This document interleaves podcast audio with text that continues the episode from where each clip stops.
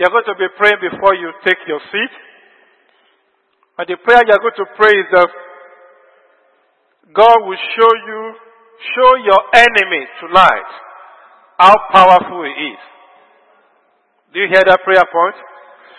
The Father, show my enemies tonight that you are the Lord of hosts, that you are the all-powerful God, that with you all things are possible. Go ahead and begin to pray that prayer. Lord, manifest your power in my life tonight. Demonstrate to my enemies that you are the all-powerful God. Show my enemy your almightiness tonight. Show this sickness in my body that you are the great healer. That you are Jehovah Rapha, the Lord that healeth me. Show my enemies tonight that you are Jehovah Nissi.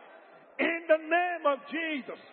Scatter and remove every roadblock to my miracle, every hindrance to my breakthrough, every hindrance to my healing, every hindrance to my promotion. Remove them completely tonight. In the name of Jesus. In Jesus' mighty name we are prayed.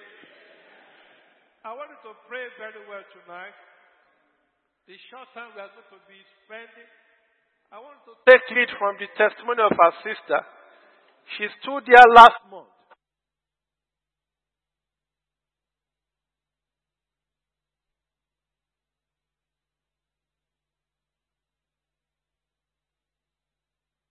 But you have to do your part.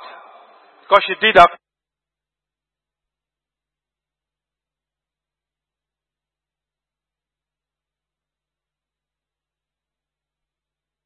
Come be in vain.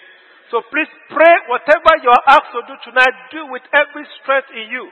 So that you will come back next month to come and testify. And that shall be your portion in the name of Jesus.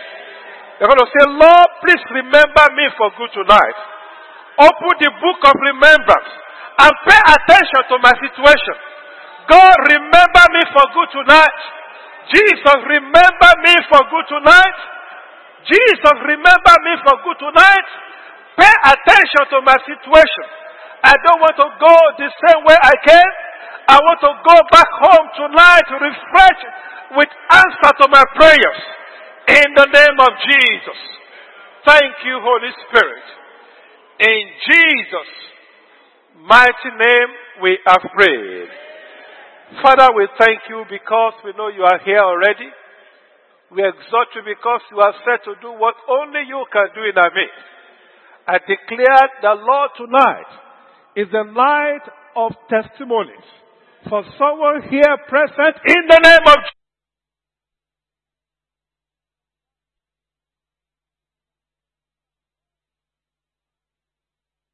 said, if I but touch the hem of his garment, I shall be made whole. I decree every issue disappear tonight in the name of Jesus. Thank you, Holy Spirit. In Jesus' mighty name we have prayed. Praise the Lord. Let's have a seat. Console, if I can get more baths, please. It's shouting. More baths, please. Let's open our Bible to James 4 6. It's still too light. Will you let it come out here? James 4 6.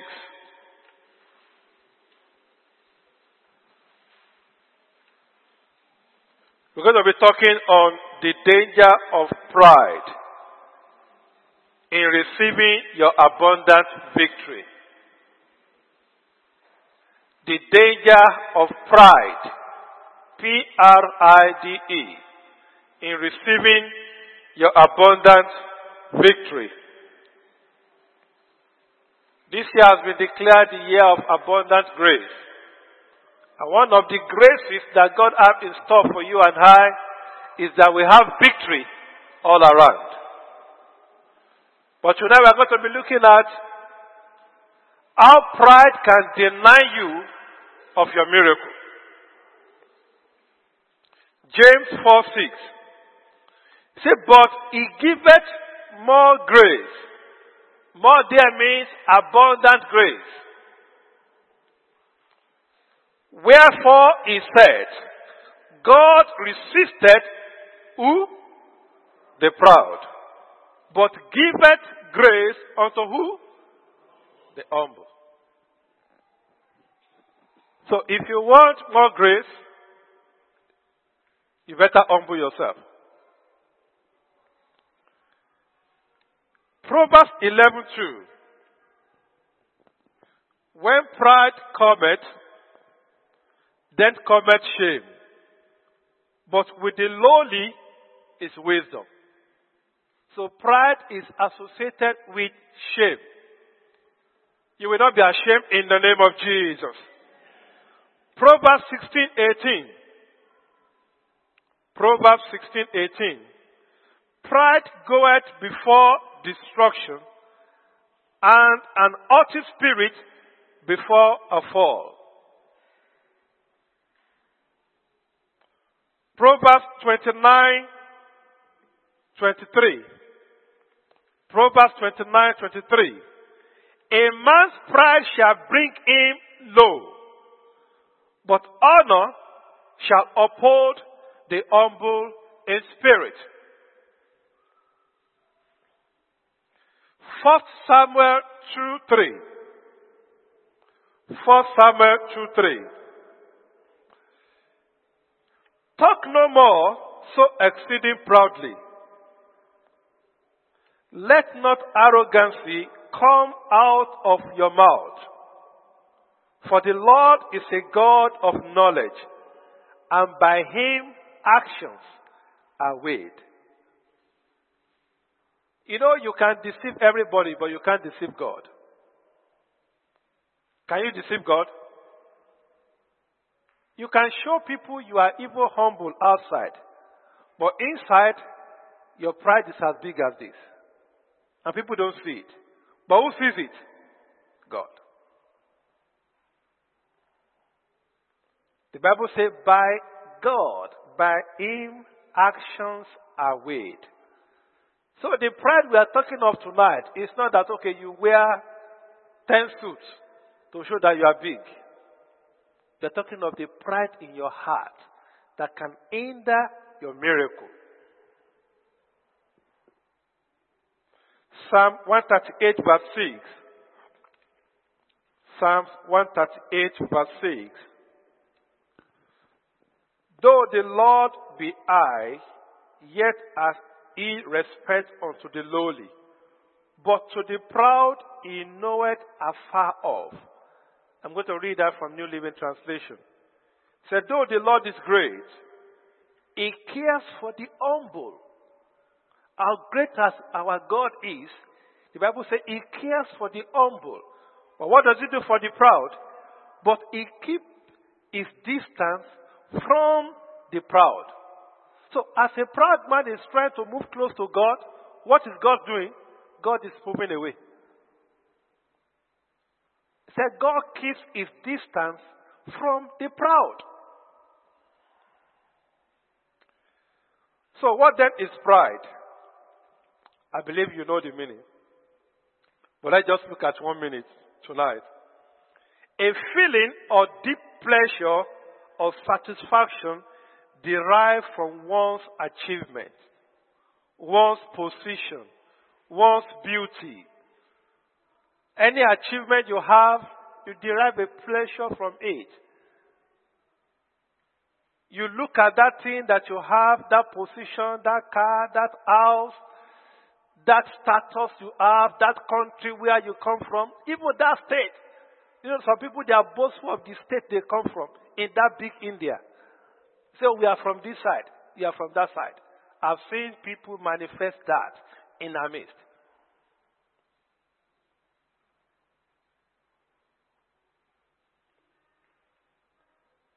And what then is humility?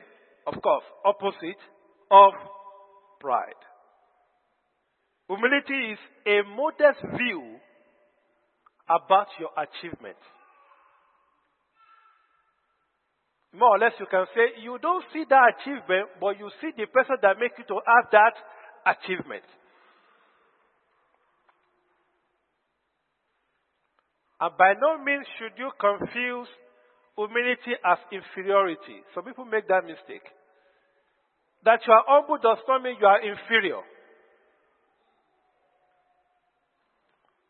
All humility is saying that what you have, you don't focus on it, but you focus on the person that gave you what you have.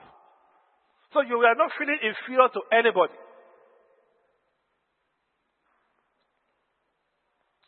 That is why it is easier for an illiterate to get his or miracle fast, faster than a professor. Do you know? If you preach to a professor, he will still be using his logical thinking, analytical thinking. Oh, why is it possible? How can one plus one is equal to two, man? But an illiterate, you tell him Jesus can heal. Yes, he can. What do you think makes the professor to be listening? Is the pride of because of what he has. But the Bible says, What is it you have that you have not received of the Lord? the wisdom that you said you have is from who? From the Lord. We saw the example of what pride means in the life of King Saul. If you go to 1 Samuel 16, 1 Samuel chapter 14 and 15, let's go to 1530 and you'll see what happened to King Saul. King Saul lost a throne that you will have had probably forever because of pride. He was more mindful of what people will say than what God will say. In 1 Samuel 15:30, the Bible said, "Then he said, I have seen." This, this was after Saul, Samuel said, Saul, you have been rejected. You disregard the instruction of God. And because of that, the kingdom is taken away from you. Look at what Saul said. He said of Saul to prostrate. I said, Samuel, I'm sorry. God, I'm sorry. Saul said, Then he said, I have sinned. Yes. Yet honor me now, I pray thee, before the elders of my people and before Israel, and turn again with me, that I may worship the Lord. This a man God just rejected. But he was mindful of what people will say than what God will say. That is what? Pride. But look on the contrary, King David. In 2 Samuel 6:14, we saw David demonstrated humility that even the president of today cannot demonstrate in verse 4, 2 Samuel 6, verse 14, and David danced before the Lord with all his might, and David was guarded with a linen ephod. But something happened. The wife of David that's supposed to join David to dance. Look at what she said in verse 16. And as the ark of the Lord came into the city of David, Michal, Saul's daughter, looked through a window and saw King David leaping and dancing before the Lord. And she despised him in her heart. Now, it would have been better for Sister Michal to just keep quiet. But she saw the man, the king, dancing because the king was a humble king, he has, he has lost anything called pride. Because he knew where God took him from. From the back of the desert. God took him from watching shepherd, from watching sheep, and make him a king. So how will David not be humble? David was dancing anyhow in the presence of the Lord. But look at the wife. Say, look at it. useless man. You are dancing in front of God like this, in the presence of the people. But do you know that's what many of us will do? You are more conscious of yourself in the church than conscious of God. And you want miracle from the same God. Check the Bible. the Bible. There was no record of any woman that was declared barren in the scripture and did not give birth later. Only this woman. Because of her pride, she lost the value of being a woman that is marriage. You better change your mind. Next time you see somebody dancing for Jesus, and in your heart you are saying, This man must be a fool. How can he be dancing in church like this? I think many of us we need to visit Nigeria and see the way people praise God. How people dance. And do you know what? One of the things that pains me when I see people, they are more conscious about themselves than God. When we used to go to parties, the same you, you dance anyhow in that party. You remember? You remember now, you remember. When you get to that party, when you get to that disco, you dance anyhow. But now in the house of your God, the owner of heaven and earth, you are more conscious. No, I don't want to embarrass myself. What will people say? And you want miracle from the same God? It doesn't work that way. You need to be lost in His presence. You need to humble yourself that God, whatever I need to do, if I need to roll on the ground for you, I'm ready to do it. I don't care what anybody says. I'm here for you, not for anybody. You know why? The moment you are in your room and you are crying, all those people you are thinking of, are they with you? Tell me now. So why are you conscious of them and not praising your God the way you ought to? Let's look at two examples in the Bible. Someone that almost lost his miracle just because of the same pride we are talking of. And the man's name is called Naaman. Naaman nearly lost its miracle just because of what? Pride. In 2 Kings 5 1 to 16.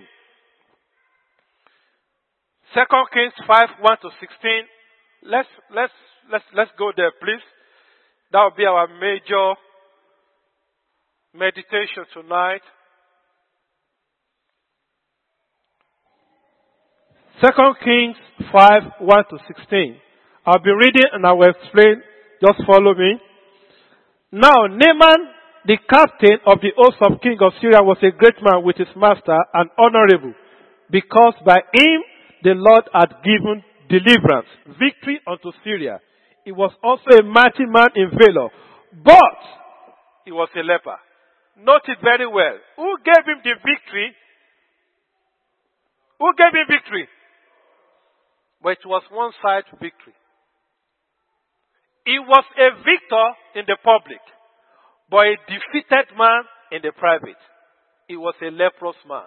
I can imagine brother Naaman or Commander Naaman. Okay, he wasn't born again anyway. Commander Naaman, the general of Syrian army. He will only sit in one room and be giving order. Attack. He was giving them strategy. But he dare not come out because the soldiers will see his hand that is leprous. Many of us are in such situation. You are hiding outside, but you have something secret burning you. But tonight, if only you will hearken to the word of the Lord, the Lord will deliver you in the name of Jesus. Leprosy turns General Naaman to a defeated foe in his room. I don't know whatever has made you to be defeated in your room. Where nobody else is looking at you, you are the only one in the room. That's why you start to cry. In verse 2, and the Syrian army had gone out by companies and had brought away captives out of the land of Israel, a little maid, and she waited on Naaman's wife. Because of time, I will not be able to read everything. And she said, let's read verse 3. And she said unto her mistress, Would God, my Lord, were with the prophet that is in the Samaria, for he will recover him of his leprosy. And that talks about what we learned on Sunday, uh, on Friday. This lady was a captive. She was working, but that she was working as a slave did not stop her from testifying about our God to make our employer to receive healing. We had everything on Friday. No matter how devilish your, your employer is, you are mandated to still show him Jesus. Do you know that? That's just to, to make reference to Friday's message. She was a faithful, submissive, and God fearing servant. Now, because of my time, let, let's just go to verse 8. The summary of it is the king of Syria said, by compulsion, the king of Israel must heal Naaman. So he sent Naaman to Israel and said, Naaman, king of Israel, I have heard that you, you can heal. There's a prophet in your land that can heal. I'm sending Naaman. Look at what happened when Naaman got to the land of Israel. In verse 8. And it was so, when Elisha the man of God had heard that the king of Israel had rent his clothes, that he sent to the king, saying, Wherefore hast thou rent thy clothes? Let him come now to me, and he shall know that there's a prophet in Israel. Verse 9. So Naaman came with his horses, a leprous man. Pay attention. He came with his horses and with his chariot and stood at the door of the house of Elisha. Pride number one. Someone that's supposed to go and say, please, I want to see the man of God and prostrate. Please, man of God, I need healing. You need to heal me. He stood outside the door. I said, Call that prophet for me. I want to see him. he expected Elisha to come out from his room, lay hands on him, and he will get healed. And of course, you know what he meant? He expected Elisha to come and bring his God to him. That's what many of us will do. He stood outside. And verse 10, and Elisha sent a messenger. I love Elijah. He did not even come out. He sent a messenger unto him. You stood outside. Okay, you are the one that have problem. I don't have problem. He sent a messenger to him. And look at what he said. Go and wash in Jordan seven times, not one time. And thy flesh shall come again to thee, and thou shalt be clean. It was a clear divine instruction. And you know, it was a test to humble Naaman because until Naaman got humble, there's no miracle coming for brother Naaman.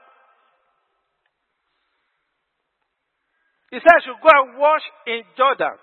And look at what he said. But Naaman was wroth and went away. Who is losing? Elisha or Naaman? Uh-huh. He went away and said, Behold, I thought, look at it. Many of us, this is our position. You are thinking like this man.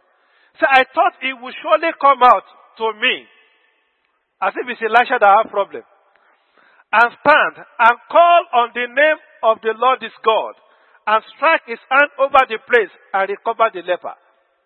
You see his perfect thought, his intellectual thought. Are not Abana and Pharah rivers of Damascus, very sweet river, probably river that they, they clean every week. Are they not rivers in Damascus better than all the waters of Israel? You see, that is how a proud man talks. May I not wash in them and be clean? So he turned and went away in rage. Your thinking, your thought is, is far too small compared to this God that we serve. Many of us, we are so conditioned, God, that if God does not do my miracle like this, forget it. If God does not do it this particular way, if pastor does not come to come and do this, sorry, the miracle can, can go.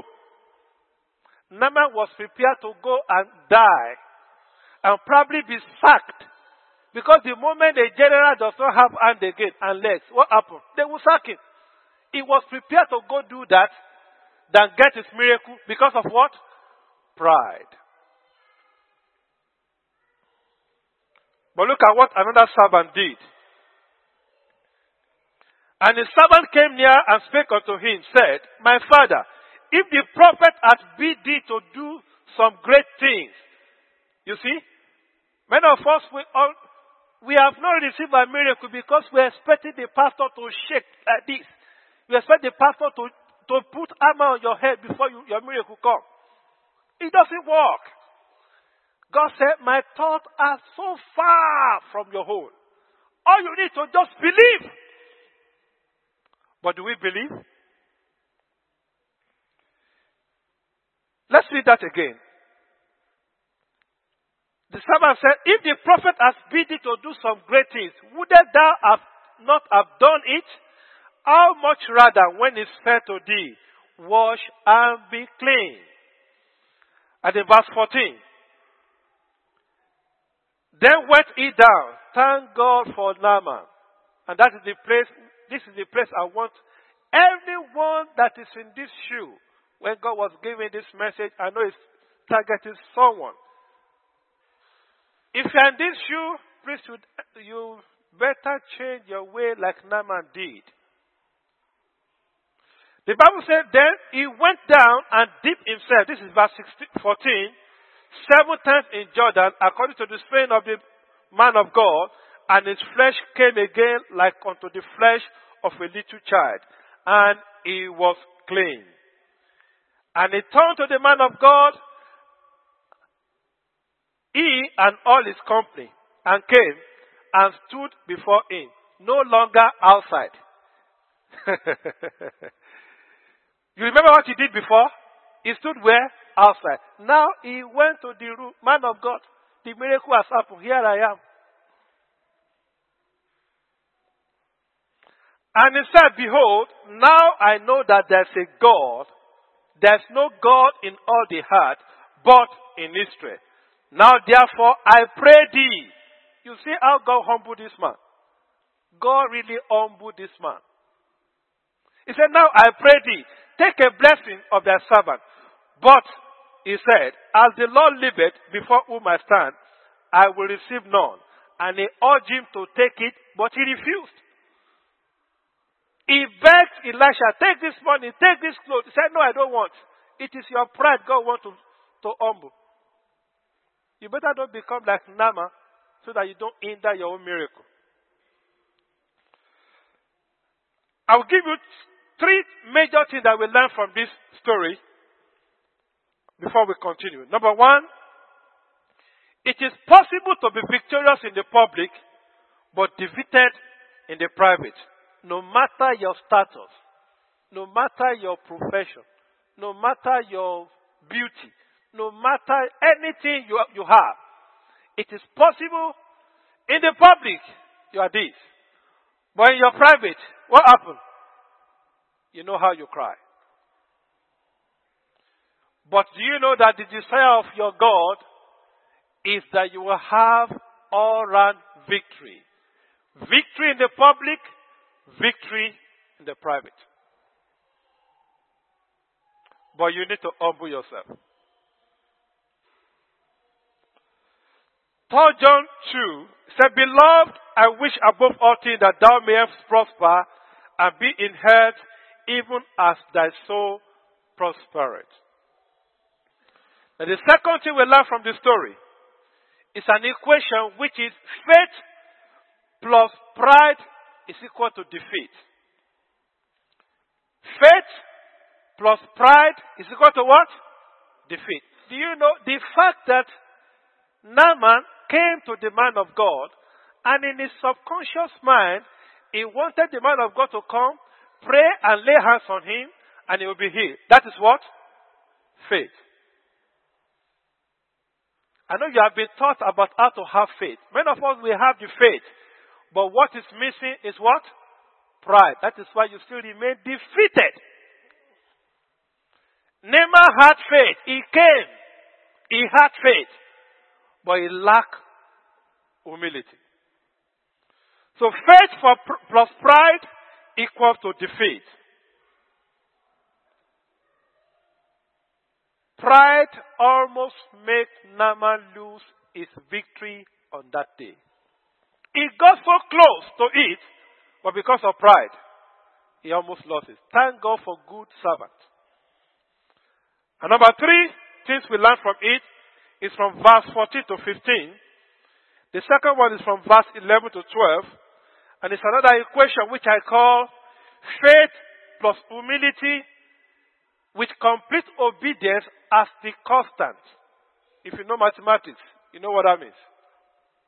Complete obedience as the what? The constant.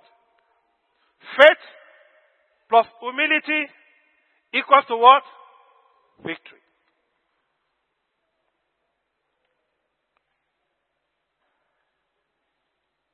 Don't wait until God humble you before you humble yourself. Go and ask Nebuchadnezzar. The Bible says, because of pride, he turned to an animal and began to eat grass. For how many years? Seven years. But after seven years, when he was humble, the same man that said there was no God said, Oh, there's no God like this God. You better worship him. If not, it will disgrace you. God waited until the seventh time before the miracle happened. Do you know if Naaman, because of his probably his pride, went into the water one and said, I'm tired, and go back to Syria, what will happen? He will have died a leprous man. But he had to complete obedience until the seven times the flesh was still the same. What has God told you to do? And you're about to give up. You better don't give up. For if you give up, you're on your own.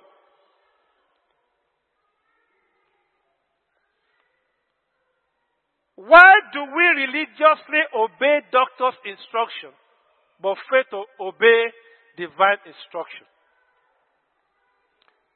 Many of us will religiously take our medicine, prescription, but you, if only we can, you can religiously study your Bible the way you religiously take your medicine. I think that healing will have, you have received it. True or false? You know the time, the exact time you should take that medication. But you don't have a structure for your Bible study. You don't have a structure for your prayer life. But you have, you stick to this instruction of doctors. Say you must take this before food. You must take this after food. You must take this at the afternoon. You don't miss it. But do you structure your prayer life that way? Do you allow your logical reasoning to deny you of your blessing, of your victory? Because of who you are, a graduate. How can they say a graduate will go and be raising up hand in church? Many of us say when you, when you should praise God, you even find it difficult to lift your hand and praise God. Say, who is he? How can be? I, have seen somebody tell me in this church. she said, how can someone stand on, on the altar and say we should praise God, we should stand up? How can someone say that? I've heard it. Not that I'm imagining, so don't think I'm just. Say, how can someone standing here be saying, lift up your hand I'll be commanding you? and you want something from this God? You better don't be like Naaman.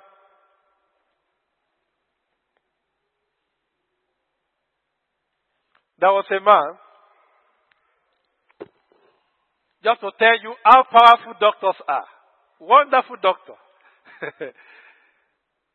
he was a chain smoker.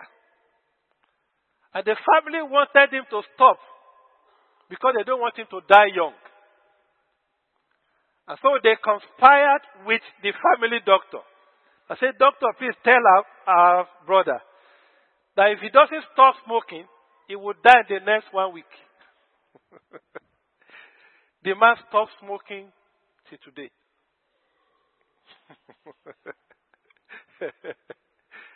Why do we allow ourselves to be forced before we do the right thing? That will benefit us.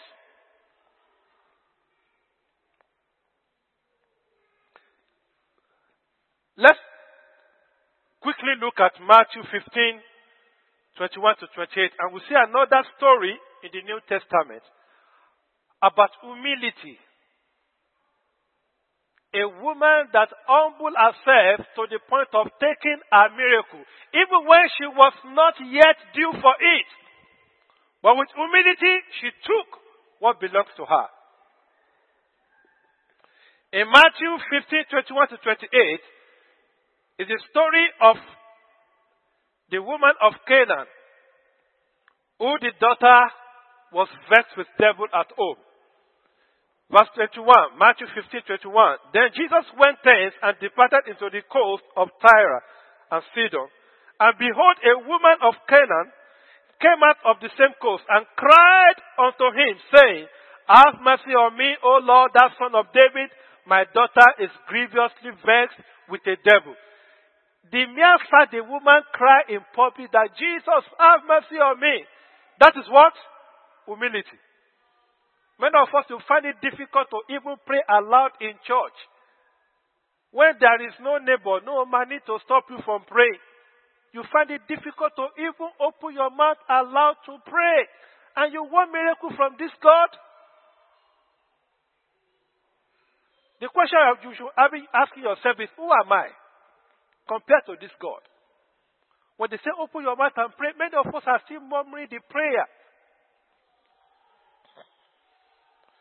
This woman humbled herself up. He cried, Jesus, don't go, please. My daughter is vexed with the devil. I need your help.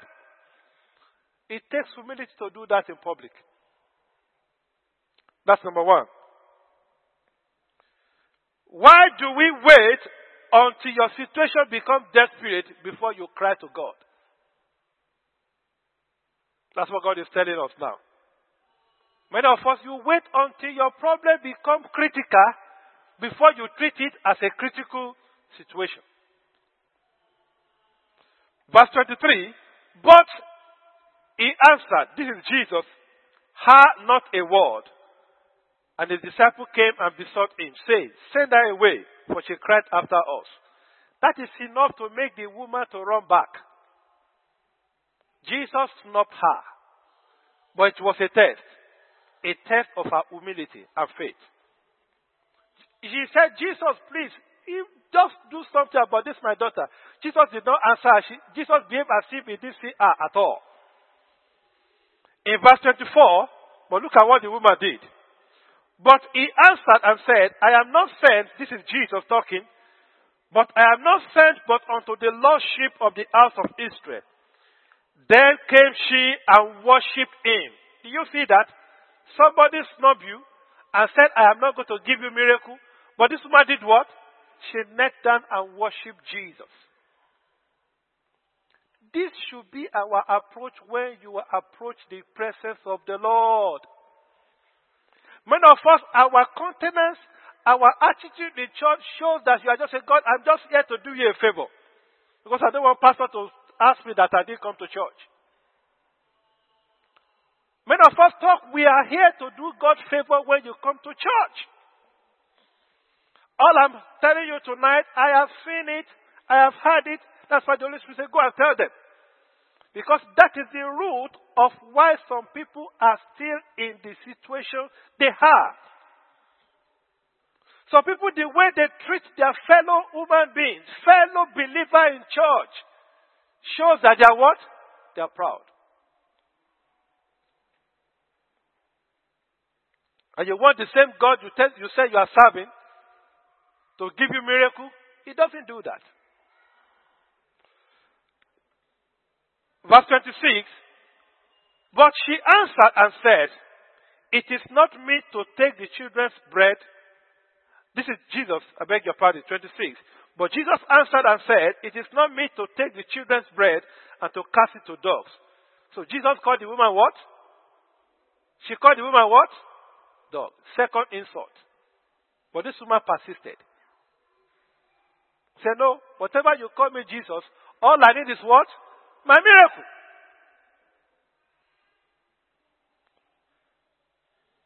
And verse 27, and she said, Truth, Lord, yet the dog eat of the crumbs which fall from their master's table. This is the peak of what? Humility. When you go to the same book of Mark, just go the parallel of this in Mark 7. The Bible says Jesus told the woman that no, she's, Jesus snubbed the woman and told her that story because Jesus said it is false for the Israelites when I'm gone, my disciple will take it to the Gentiles. But with the humility of this woman and in her faith, what happened? Jesus changed his plan.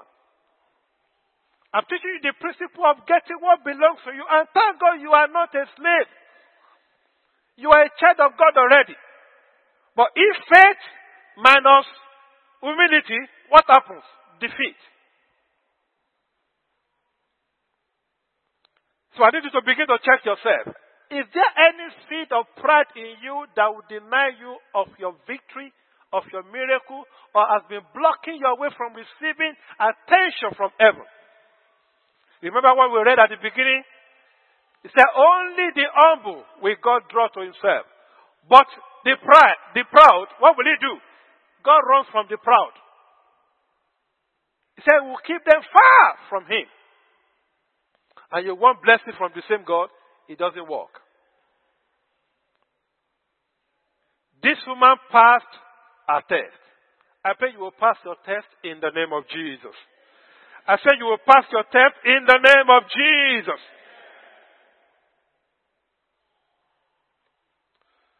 And verse 28, then Jesus answered and said unto her, O woman, great is thy faith. Be it unto thee even as thou wilt and her daughter was made whole from that same hour. This woman got a miracle because of what? Faith plus humility equals to what? Victory.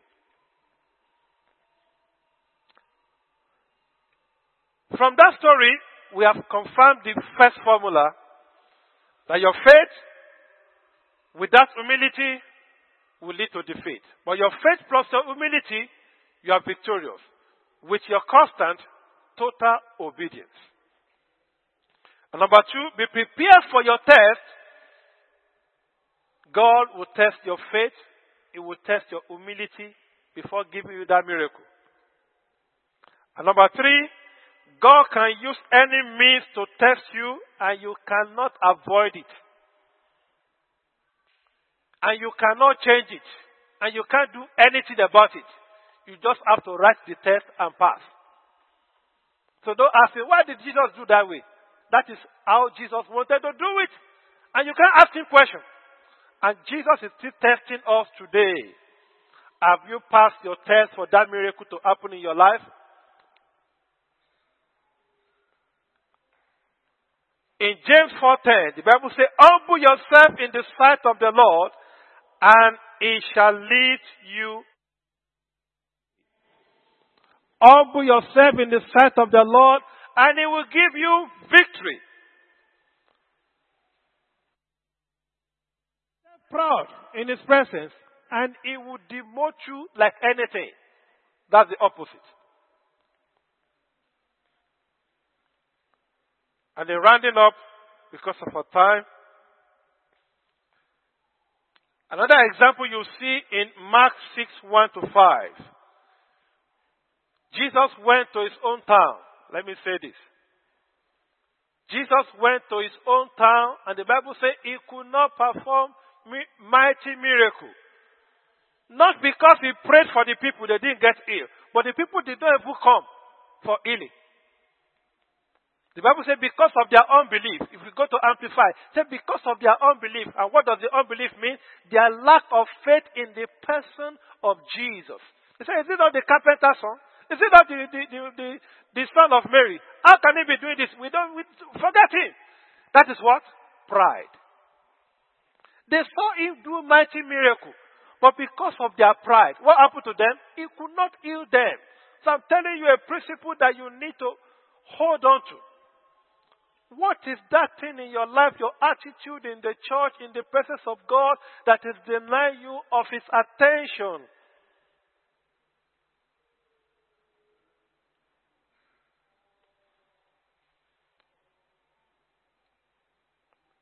In conclusion, before we go to pray, First Peter 5, 6 to 7. It says, Humble yourself therefore under the mighty hand of God, that he may exhort you in due time. Casting all your cares upon him, for he careth for you. Many of us, we quote that verse 7, but you don't look at verse 6. If you are still proud in his presence, you cast your cares upon him. He will just be looking at you. Because you have still not, you have not done what you need to do in humbling yourself. Let's be on our feet. Let's be on our feet. We want to pray. Jesus is ready and willing to give you victory. But are you ready and willing to humble yourself? Without doubt that you are here tonight, you have demonstrated a level of faith that only Jesus can give you victory. But what is that thing in your life, that seed of pride in you? I've shown you today that it's not until when you say, yes, I am this. But your attitude, your look, your intention, your thought. The Bible says God weighs the, your thoughts. Your thoughts, when you see a man of God preaching, what is the thought going in your heart? Are you the is it not the man that we play cricket together? We eat biryani together. How can he be laying hands on me? Many people have lost their miracle because of that. So this man, many children of pastors, wives of pastors, they are living a defeated life because of this same principle. So that same man, the man that I know is weakness, he will not climb the altar and say, "You want to lay hands on me? You want to pray for me? Forget it." And the woman is in trouble. So please, if you are in this shoe, the Holy Spirit asked me to tell you, you need to change your approach in the presence of God. They asked you to lift your hand. You are saying, why should I lift my hand? Why can he be commanding me? The second man pray. Come and See our sister, she came out for prayer. If she didn't come out for that prayer on that day, the problem will still be there. But she came out to be laid hands on, and she went on with a miracle. And some people are here saying, I, I don't need to go out. Why do people lay, lay hands? Let me tell you this. There's, there was a man of God. God said during the meeting that somebody has an issue and the person should come out now to be prayed for. The person did not come out. So the person more or less disgraced the man of God, right? That the man of God, the prophecy was fake. So when the service ended, the man now secretly went to the man of God. The man of God, I was the one you said during that meeting. Ah, sorry, the anointing left on the altar. And that's what the principle of us we don't know. When the man of God is ministering, he's a different person. When you see him eating biryani, he's a different what? Person. The anointing on the man of God standing to ministry, don't joke with it. Don't joke with it. Your hour of miracle is when that word is going forth.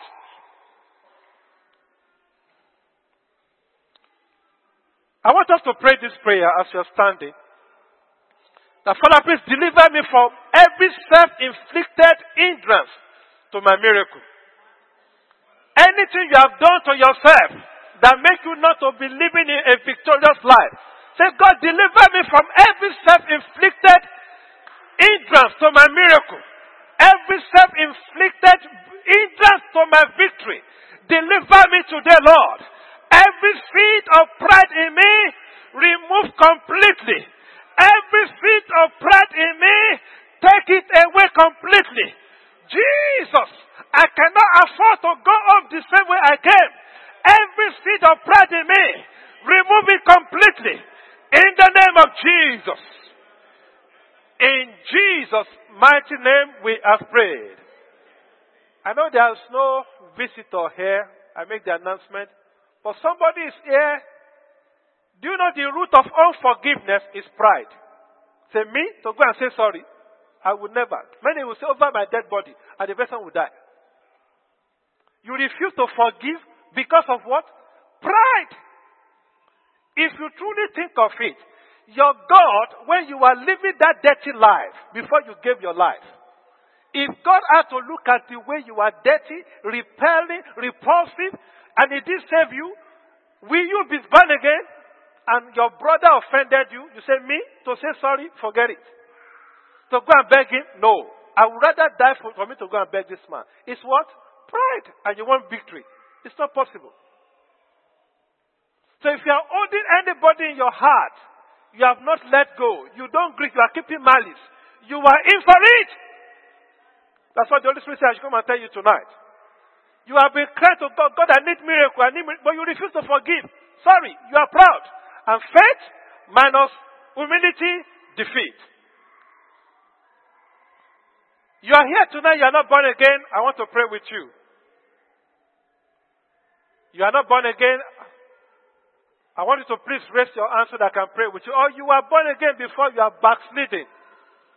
You are born again before you are backsliding. God is calling you. Jesus Christ is too smart for you, for you to say, no, I will not, I will not surrender to Him. In fact, you are abusing His mercy and His love if you still holding on to your ways. They have been telling you, come and give your life, but you are, so, you are just doing anything you, you like. The same God that can kill you and you cannot question Him. You cannot question God if He decides to do anything with your life. They say, come and give your life, you are still living your life anyhow. If you are here, I want you to raise your hand. I want to pray with you. God is ready to have mercy on you. You know your life is not right with God. Or you are backsliding, you know you fell. You fell from grace, you committed a sin, and you are struggling to come back to the Lord. I want to pray with you tonight before we, I invite the elders to come and lay hands on as men that want to be laid hands on. There's nobody. Wonderful. Choir, please. You're going to let, let's sing. I invite the elders. If you are here, you know you want a touch from God. I've shown you. So there's no need for you to be proud of it. You need a touch from God. Please move to the front quickly and let let the man of the man of God pray with you. Prayer of faith. He said the prayer of faith will heal the sick. You want to be healed? Please come and let's pray with you. And I can assure you, you will go home today and come and testify like our sister testified today. By next month, everyone coming out tonight to be laid hands on shall come to testify in the name of Jesus. Please, leaders, elders, please let's come out and minister to these people. Choir, you can please sing as we minister to if you want us to believe on you, please don't watch somebody else in your front. You come out and receive the first blessing. It is time to be laid hands on. Please come quickly. The Lord, I need this like that woman did. And I can assure you, you will never remain the same. Praise. Please, elders, let's come out and pray for these people. Is Brother Suni around? We thank you, Jesus. Have you been to Jesus for the cleansing power? Are you washed in the blood of the Lamb? Are you fully trusting in His grace this hour? Are you washed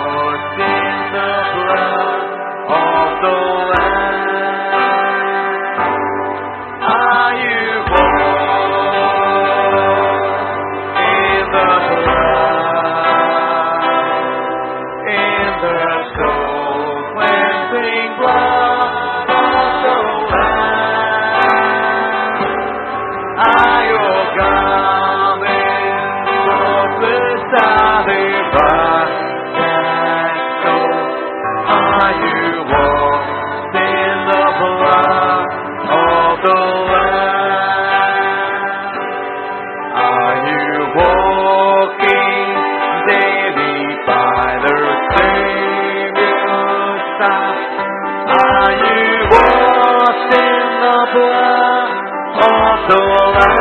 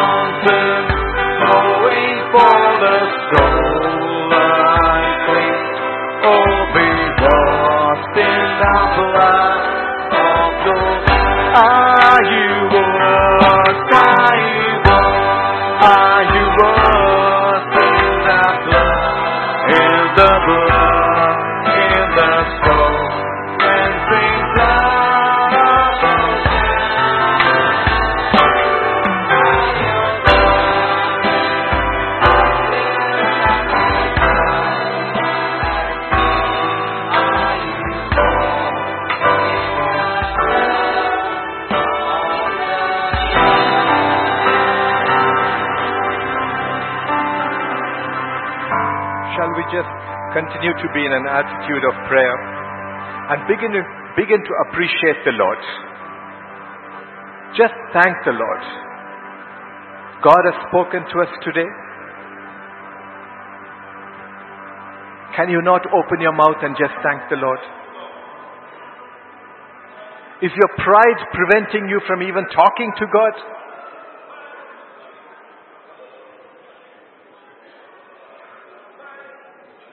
Does God have to ask you to humble yourself before you can even talk to Him?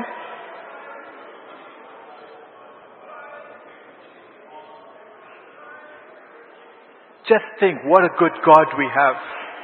He's so mindful of us that He's telling us that we're letting pride get into us and that's going to prevent us from meeting Him.